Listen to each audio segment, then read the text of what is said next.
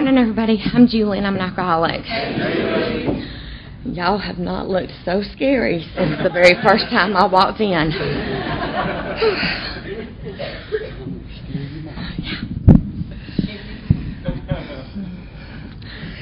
um, Jerry, thank you so much for asking me to be here today.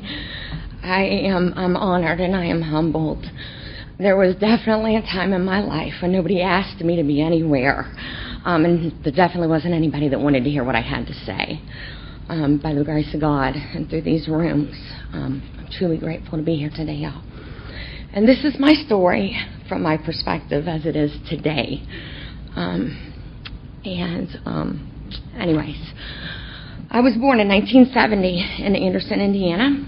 I was the second child born to Peter and Jean Jennings. They lost the first one. Um, and we stayed in Anderson for almost two years. And uh, right before we moved, my little brother was born. Um, he was named after my father. The sister that had um, passed away was named after my mother. Um, and I was named after my grandmother. And um, I've got to tell you, from from as far back as I can remember, even from the stories that I've been told, I was born a nasty two year old. And my mom says I stayed that way till I was well into my 30s. Um, for as long as I can remember, um, I was filled with fear fear of not being good enough, um, fear that I would never measure up to the sister that wasn't, fear that um, the brother, the boy, would be loved more than I was. Um, fear of never fitting in, and um, just fear of everything. And I displayed that fear in anger and rage. I was the meanest child ever. And if you didn't believe me, I'd show you. Um, I would do whatever it took in order to push you away before you could walk away from me. I would hurt you intentionally before I would give you the opportunity to hurt me. I was hell on my parents. we moved around a lot. Uh, my father was in the shoe business, and um, we moved, I guess, about every two years. Born in Indiana, then we came to Georgia. And from Georgia, we moved to Chicago. And from Chicago, we moved to Georgia. And from Georgia, we moved to New Jersey. And from Jersey, we moved back to Georgia. I didn't have a clue how to talk. And I certainly.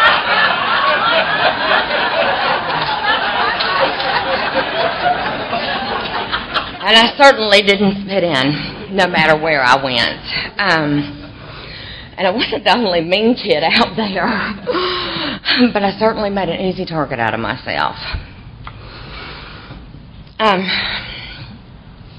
as mean as I was, um, I was especially mean to my little brother. he was two years younger than me, and that made him easy to pick on. But I have to tell you this also: as much as we moved around, he was also my best friend because he was the constant friend in my life. When I was 14 years old, I had my very first drink. There was no alcohol in our house growing up. My parents were teetotalers. Um, my father smoked cigarettes up until I was two years old, and I picked one up and put it in my mouth. and he put his cigarettes down, and he never picked them up again. And I never saw alcohol in our home. Never. I heard stories that my grandfather was an alcoholic, and I heard stories about him drinking and his escapades, but I never saw that. My um, memories of my grandfather with this big teddy bear of a man that would pull me up into the chair with him and feed me candy. but my first drink, I was 14 years old. My um, next door neighbor, her parents drank and I'm sure it wasn't her idea. It was probably completely mine. Um, but I convinced her that we should go to her house before we got on the school bus that morning and mix some of her parents' vodka with a strawberry Nehi that I had to take to school the other day. Yes, folks, my first drink was probably before 7 a.m.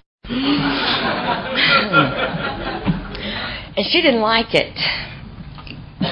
I set out with that first drink not to taste it, but to get drunk. I had seen on TV other people get drunk and they laughed and had a good time and they were the life of the party. And that's what I set out to do. And I was kind of grateful she didn't like it and didn't want any more. and so I took that bottle of strawberry Neeheim vodka on the school bus with me that day and I drank the entire thing. And I was plastered by the time I got to school. But I tell you what, I couldn't wait to get there because for the first time ever, everybody was waiting on me. that day, I was the prettiest girl in the school. I was the most well spoken girl in the school. I had the best sense of humor. I was more popular than any cheerleader in that school. It didn't go well after that. it didn't take long before I was busted. The police were called. The breathalyzer was failed, and my parents were called to come get me. They were not happy with my popularity that day. um, I was taken home, and well, I was I was immediately suspended from school for ten days. And um, when I got home, the groundings were set out and the different punishments. You will not see your boyfriend. You will clean the bathrooms. You will vacuum the house. Um, you know, and for as long as I can remember, I did not react well to anything. And I really wasn't willing to suffer the consequences of any of my actions. And I would do whatever it took to get out of facing the consequences. I would react and I would manipulate you I would be mean to you. I would boss you around. I would instill fear in you, whatever I had to do uh, to get my way. And so that day I emptied my parents' medicine cabinet into my mouth and I swallowed. And um, that was my that was my first attempt at suicide. And it landed me in the hospital having my stomach pumped. But I tell you what, the way that I reacted to not being willing to deal with the consequences of my actions got me exactly what I wanted that day. It scared my parents to death. I don't remember cleaning the toilets after that. I don't remember vacuuming the house. And I know for a fact I got to see my boyfriend after that. Because it wasn't but a couple months later, at 14 years old, I was pregnant. Whew. That didn't go over well either. my poor parents, I forgot to tell y'all, my daddy was also very active in the church. It's a very religious family. Um, you know, I grew up watching my father participate in church. He was a deacon. He was an usher. He did. Um, I watched him preach from the podium. You know, I was raised in a good home where they instilled morals and values in me. Um, I chose not to live by them. I chose instead to um, to react to everything and everybody in my life. Um, I did run away and get married. Yes, in Paulding County, you can do that as long as you're pregnant. and that lasted for a few months, but it wasn't long before he left. And he was only 15 years old, and he just couldn't handle that. I went back home to live with my parents and um, and in December, my first son was born, Stephen Thomas, nine pounds. And um, you know, as soon as he was born, that child absolutely stole my heart. Um, but even having stolen my heart, that wasn't enough to fix my twisted thinking. And um, and so I, as soon as the baby was born, I dove right back into into this disease that had begun. And you know, all the feelings that I didn't want to feel, the feelings of abandonment, the feelings of not being good enough, um, the feelings of being different because I had a baby. I drowned all those feelings the only way that I knew how. And every opportunity I got, um, I drank them away and did not take care of my child. Um, I was not a good daughter to my parents, and I was not um, a sister to my brother. I was so selfish and self centered. The only thing I was concerned with was what Julie needed and getting it when she needed it. Most of the time, that was right now. And that's what I did. Um, my son ended up living with my parents. You know, and I didn't do real well with that either. Although I couldn't take care of him. By God, I didn't want anybody else telling me what I what I could not do. My daddy doesn't know this. I used to sneak into their house in the middle of the night.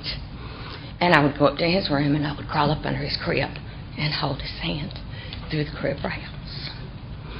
Because at that point, I wasn't being invited even to go home. and they certainly didn't want to hear what I had to say.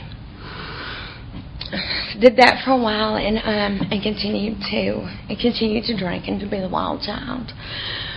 And by the time I was 18, uh, I met a man who was funny and who loved me, and we caused we caused a lot of problems. We really did get in a lot of trouble, um, but I married him, and um, and, and I quit. I quit doing any outside issues. I did the best that I could to be a mother and a wife, but my thinking was still skewed. I still reacted, and I didn't react well to anything and everything. Um, and he had buttons that could definitely be pushed. And I felt a sense of control and a sense of power when I pushed those buttons.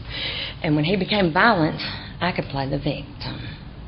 Poor pitiful me. Poor pitiful me. It was all him. It's all him. It's not me. And so that marriage didn't last long. Um, we divorced, and um, after that divorce, I, I continued to feed my to feed my disease. And I found that when the alcohol wouldn't work, there were other things that were. You know, as a matter of fact, alcohol wasn't near as bad as my parents had told me it was. it made me pretty and funny and all those things, so maybe these other things would too. And so I began to dabble in some outside issues. I found some things that gave me what I thought was power and control and I and there was always alcohol to fall back on. You know, by the time I was finally old enough to drink it, it became a little easier to get out of. I think I was um, 23 years old when I met my youngest son's father, and he was older. He was quite a bit older than I was. He had a job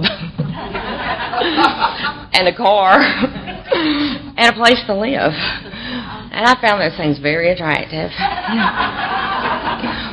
he was stable, and um, and he was absolutely smitten with me, and that made it easy for me to manipulate him in in any way, in any way that I wanted to.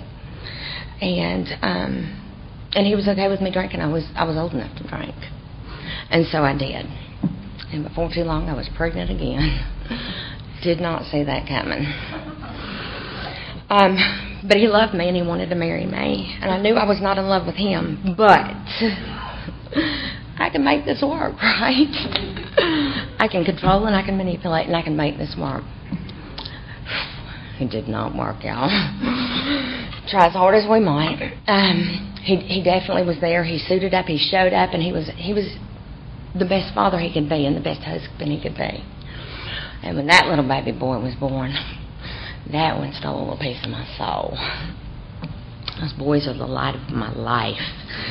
Unfortunately, love for those children was not enough to keep me sober or to fix the skewed thinking that I have. And so it got to a point to where my oldest son went back to live with my parents, and um, I had begun. I was still drinking, and I had begun relapsing often.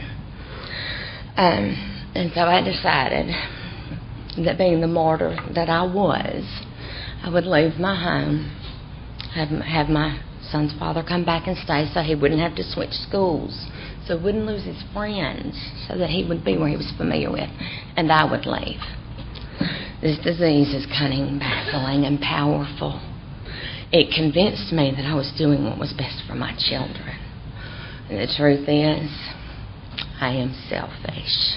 I am selfish. And in leaving those children, I was able to throw myself into the middle of my disease and focus on nothing else. And that's what I did. That's exactly what I did.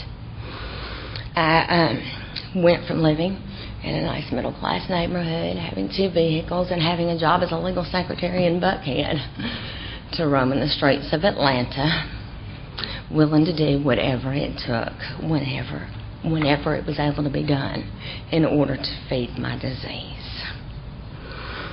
Um, my first, my first arrest involved a car going the wrong way down Interstate 575 with all four tires blown out. It continued from there to helicopters and dogs chasing after us. you know, I was not willing to face the consequences of that, and with it being my first real charge, um, I was able to avoid too many consequences with that. My co-conspirator or whatever took most of the charges, and I was out on bail within three days. And I went straight back to feeding that disease. I didn't take a minute to go home and check on my kids. I didn't take a minute to call my parents and say, I'm sorry my folks in Montana saw me on the news. but I'm still alive and I'm okay. I didn't. I went straight back to feeding my disease. Um, I was arrested again on another drug charge. And um, and that time I was fairly lucky too. I only spent two months in Fulton County. Uh, before too long, feeding the disease, nothing but the disease. My life, 24 hours a day, seven days a week, revolved on doing whatever it took to change how I felt inside, to try to fill this empty hole in my chest. And that's what I did. And I found myself, um, before too long, headed to prison. Um, it was an 18 month sentence. And, um, and that first time I went to Pulaski Women's Prison, folks, it was pink. We had roses and gardenias on the yard. We had air conditioning and we had carpeting, and there were not bunk beds except in diagnostics. And there were AA meetings once a week, and there were NA meetings once a week. And for every meeting you went to, you got pick points. 50 points a meeting towards getting out early. And by gosh, I went to meetings. I went to some meetings. And I, and I was released, and um, and this time I did go home. I went home to my parents, and um, and I stayed for a month. And after a month, the disease was calling to me again.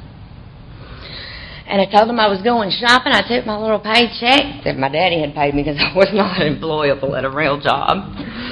And I never called him to come pick me back up. I went straight back to those streets. And then, with in less than a month, there was no money. I was standing back on that corner willing to do whatever it took to feed this disease. And I took and I took a look that night and I realized where I was headed. I was headed right back to that same place that I was. Things were things were think, it was a violent place that I was living. I wasn't living, I was surviving.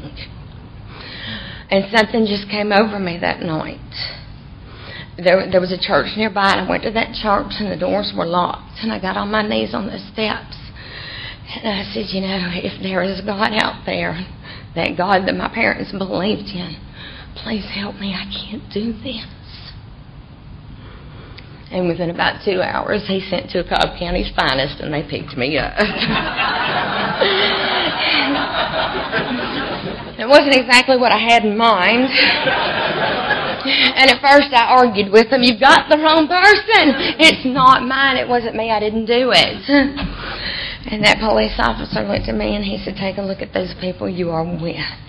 He said, Every one of them has their back turned right now. They're not even looking at you as you are being put into the back seat of this police car.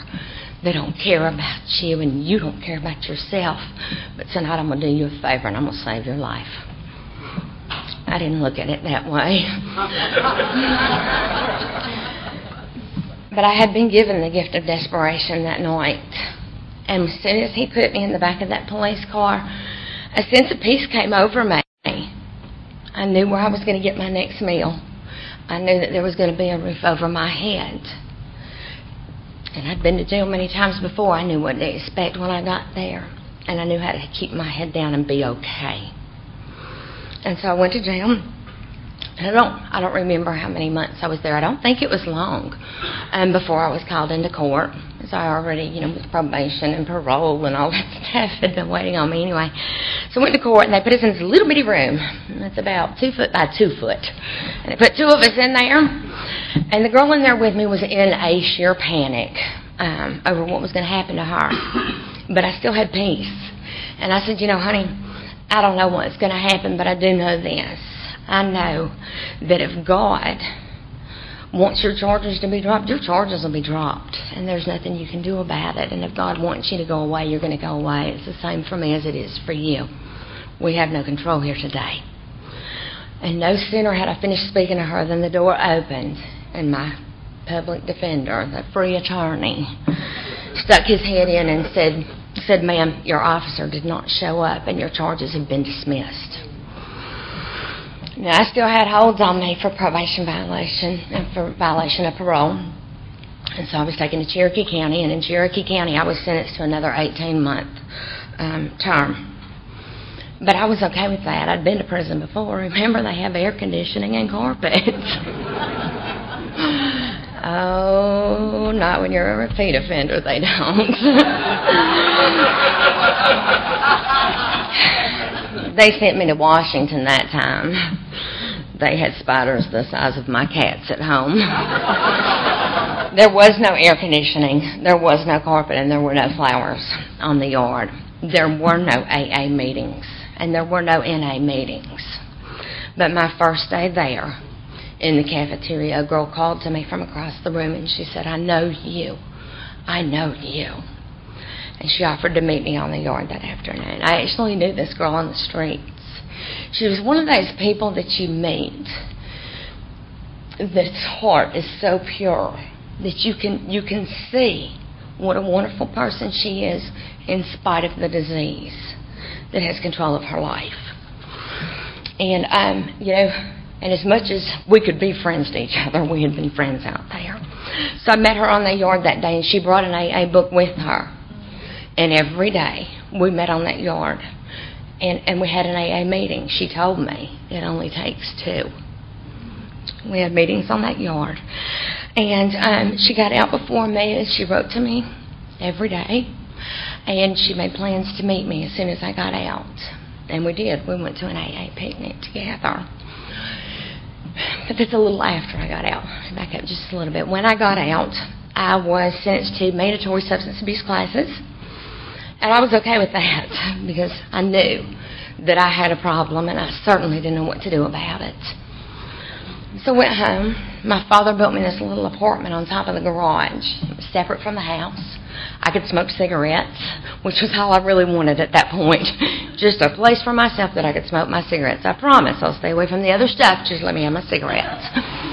And um, and I stayed up in that little room. My father let me work for him so I had a job. I reported to the parole board. I reported to um, probation. I did exactly what I had to do, and I went to those meetings.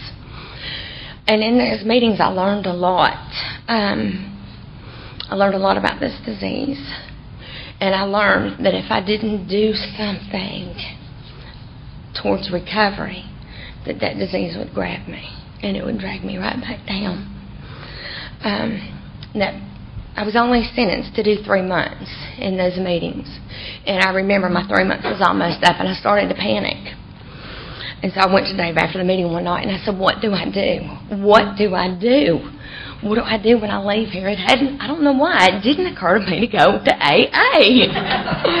Meetings in prison were one thing, but this is the free world, right? Um, and so that's what he told me. He said, Julie, you go to AA meetings. And it was like a light bulb. Okay. So I went home and I told my parents, I gotta go to AA meetings, but I don't know where to find one.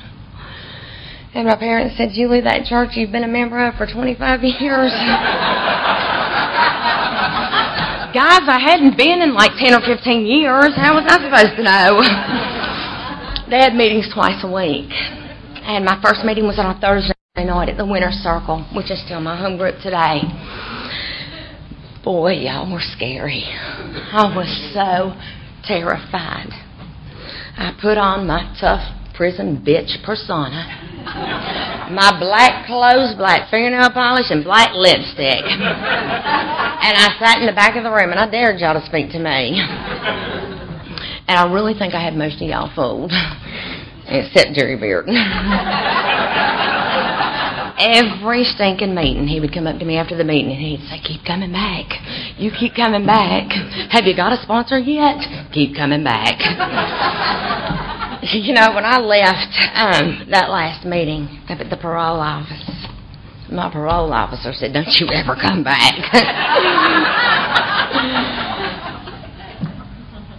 and it was so nice to have somebody ask me to please keep coming back that I did. I did. I had been beaten to such a point of pitiful and incomprehensible demoralization. And after doing two years in prison, I didn't know any better but to do what you told me to do when you told me to do it. and AA was easy. They never asked me to drop, squat, and cough.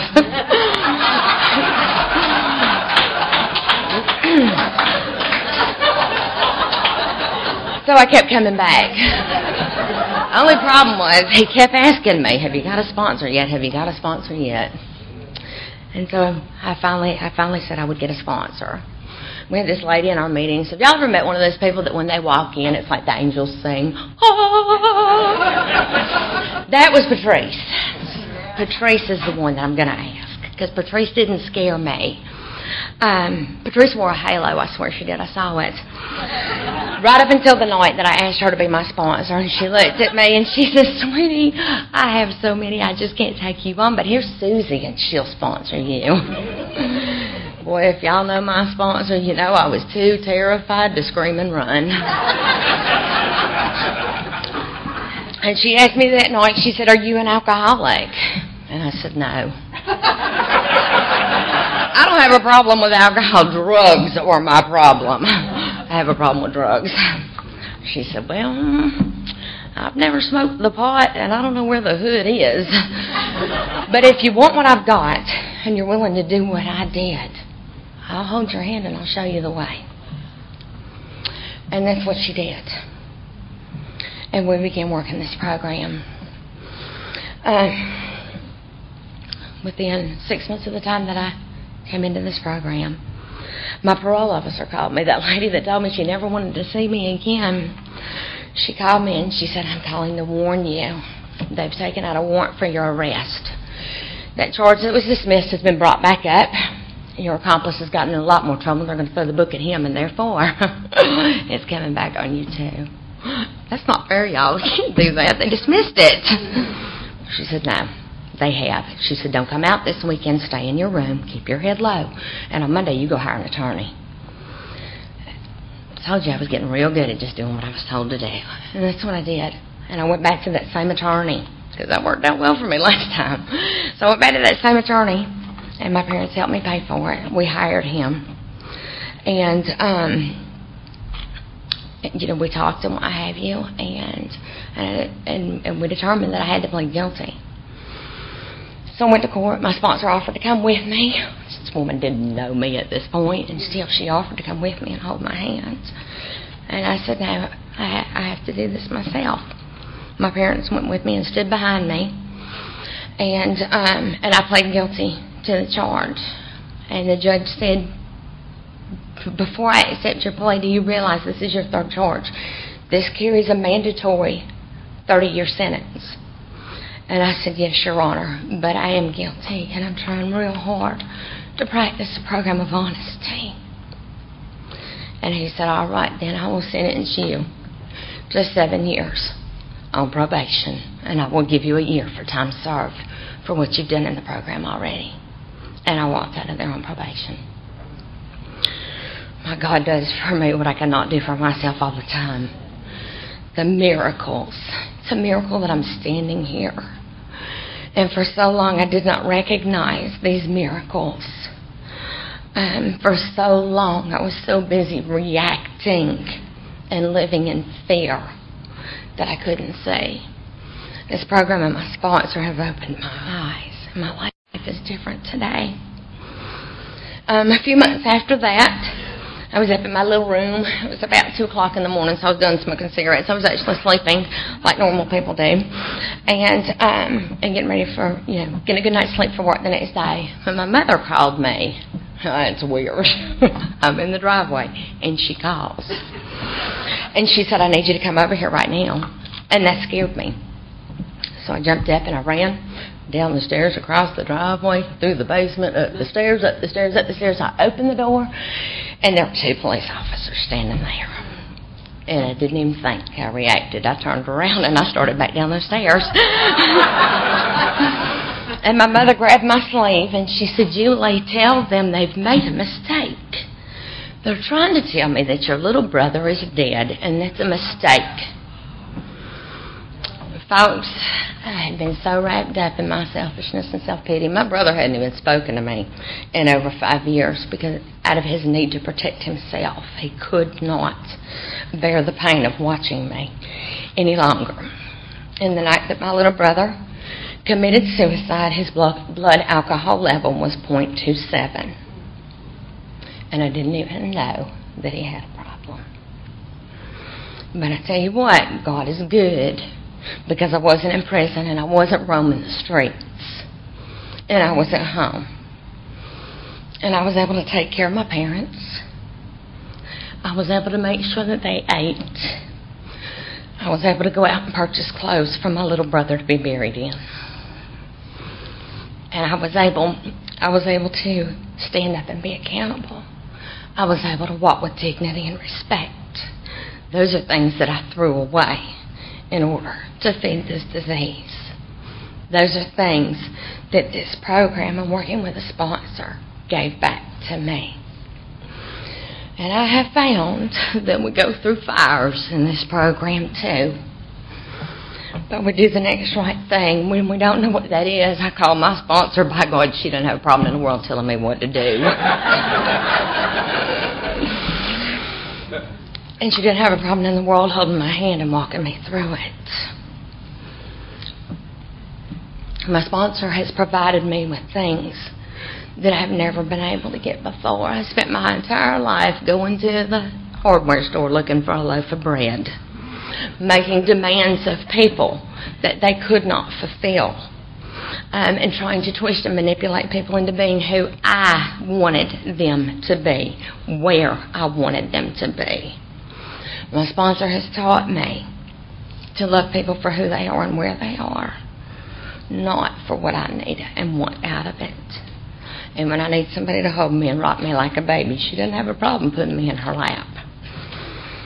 And all this time I thought I was so mean. I really was just a little child that needed to be held and rocked.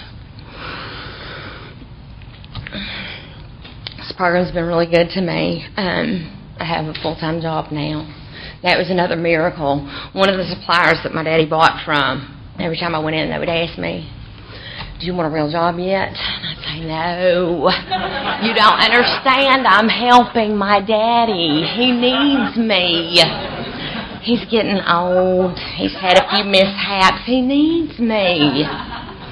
And finally, somebody in this program, somebody brutally honest, laughed at me and said, Has it ever occurred to you he could retire if he wasn't supporting you? I hadn't thought about that. so I put several conditions on that job, and believe it or not, God met every one of them and then some you know, and I don't know exactly how long it was. I'd like to think it was several months, but yeah, my daddy retired. so I have a real job now. I've been there for seven years. Holy shit. That is amazing. that is really amazing. Um, and um, and I, and I had a relationship in this program for five years. I learned a lot in that relationship. I grew a lot and I learned how to be a woman of dignity and respect. But I also learned in that relationship that there are still some things that I want that are not what God had intended for me. My time in that relationship was done. Yeah, I left claw marks for a long time. But I finally decided um, that if that wasn't where I was supposed to be, that it was time to move on, and I did. That was painful. It was very painful. But you know, as soon as I opened my hands and I was willing to let go, God started filling my hands with blessings all over again. I had a part-time job in the fall, and I worked weekends. So I worked my full-time job all week, and on the weekends I worked also. I had um, out of three months, I was scheduled to work 12 weekends. I had one weekend off. And while I was, and actually I didn't have it off, my sponsor had me busy one day that weekend. Um, but anyways, so that, that Friday night when I got off work, I took my son out to eat. We're standing in line at the restaurant. I'm getting ready to pay and my phone starts ringing. My youngest son. I, um, you know, and I don't generally do this, but I told him just answer the phone, honey. Just answer the phone. Mama's trying to handle this. And he answered the phone and he got so excited. And he said, yes, yes, oh yes, yeah, okay, click. I'm like, what the heck? He said, Mama, we're going to Netherworld tonight. Who does that? Who asked a kid to come to Netherworld? That's in Norcross, y'all. But he was so excited. I had missed out on so much in this kid's life. I just couldn't I couldn't turn him down, even though it was my my one weekend off. so we met up with a bunch of friends at a meeting house and we caravanned um, out to Netherworld to Norcross. And when we got there, um, things just kind of kind of worked out. People paired off. People went where they were going to go. One child was too afraid to go into, and my and my sweet little son volunteered to stand outside with him, which left me standing there looking crazy by myself. Um, it just so happened that there was a there was a gentleman there in the group that I had never met before that was going to have to go through by himself too. So I said, "All right, here we go. Let's go." So we went through this haunted house, and um, oh, have y'all ever been in another world? That's a pretty intense haunted house. I went through most of it like this, just like this. Uh, with my face down, I was afraid to look up, and through the whole place, he kept saying, "Look up, it's so beautiful. Look up, it's so beautiful." And every time I'd look up, I would see monsters. but I did also see like some rocks and, you know, ooze coming out of the rocks and stuff. I just didn't get it, so I kept putting my head back down. Um, and he was a really nice guy. We finished that evening. They were to, everybody else was going on to eat or what have you. And I said, I can't. Got to meet my sponsor at 7 a.m. Um, and so my son and I, we went home. And we got up the next morning and we went to meet my sponsor at 7 a.m. And um, by 9 o'clock, that nice gentleman showed up and said, I just wanted to make sure that you made it to work okay and that you guys weren't too tired. He said, and you know, if you ever want to, you can call me. And he handed me his business card and he left. Now y'all remember, I had not been long out of a very, a very, a relationship that ended very painfully for me. Um, and so uh, I didn't call immediately. I waited two weeks, and I waited. but get this, okay? I waited till I was on my way out of town to another state because that was safe, right? And so we, we talked the entire time, and it was it was a several hour drive. We talked the whole time, and um, and at one point he, he lets me know that he's a stonemason, and I said, "Now I get it." The haunted house, all the rocks. It was the rocks you were the rock where you were looking at and he said, No, silly. It was your face. I just wanted you to look at it so I could see your face. Guys, y'all write that down because that was it.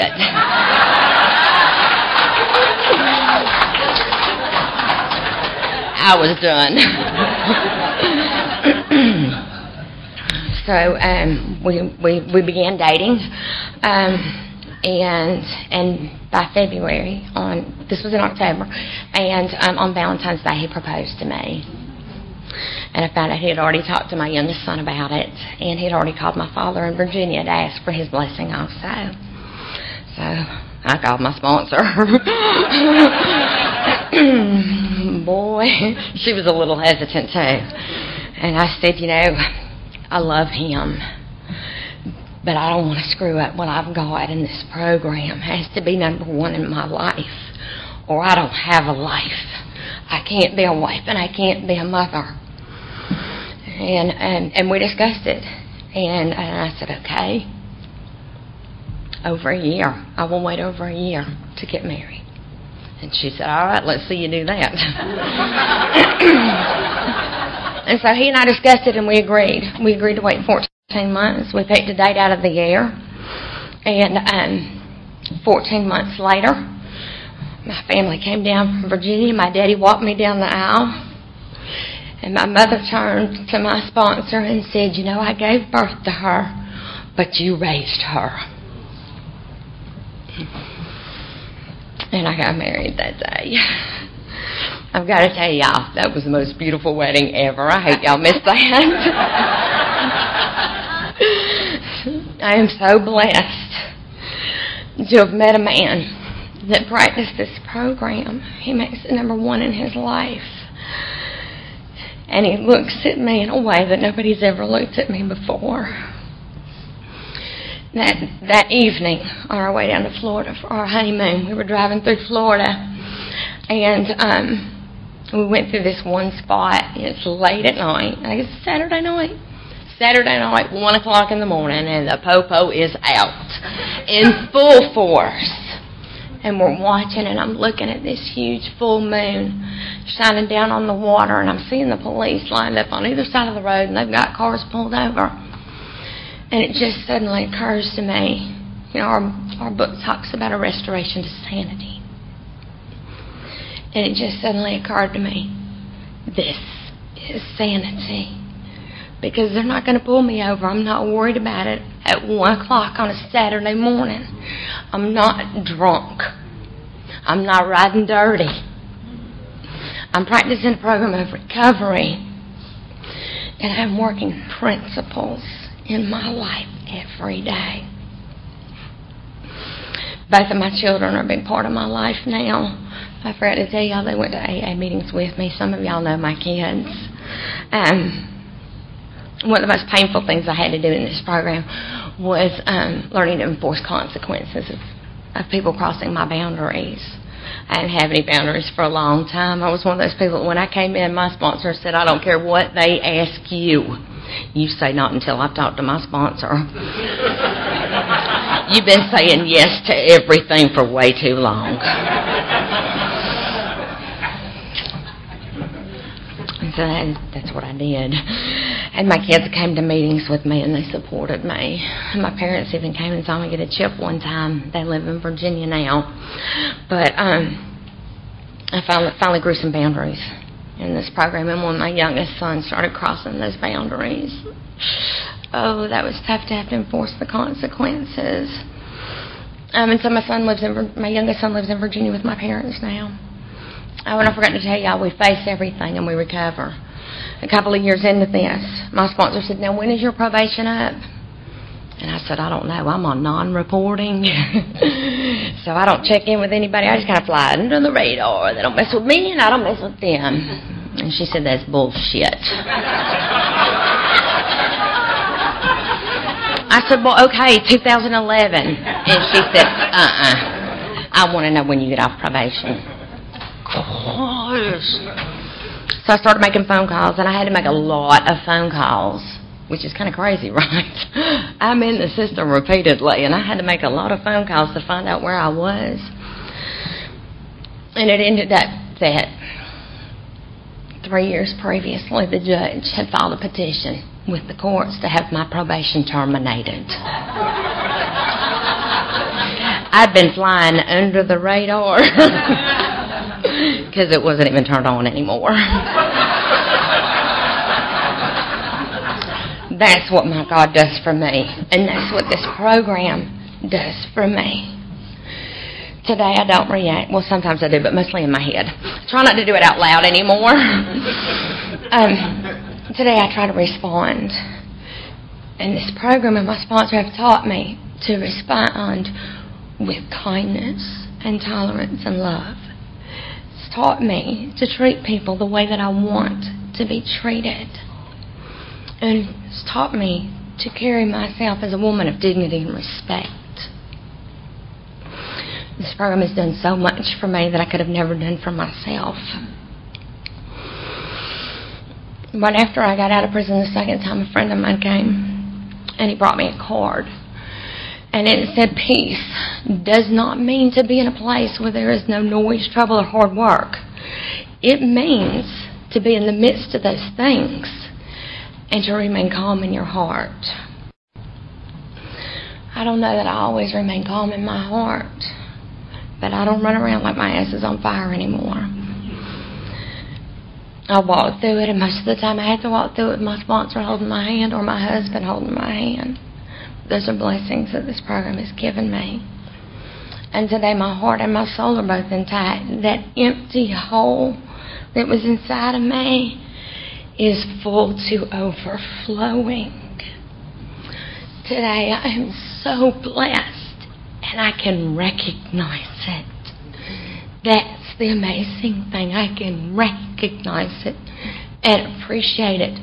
And today I don't take it for granted. Yet I firmly believe that my higher power brought me to these rooms. And these rooms brought me to my higher power.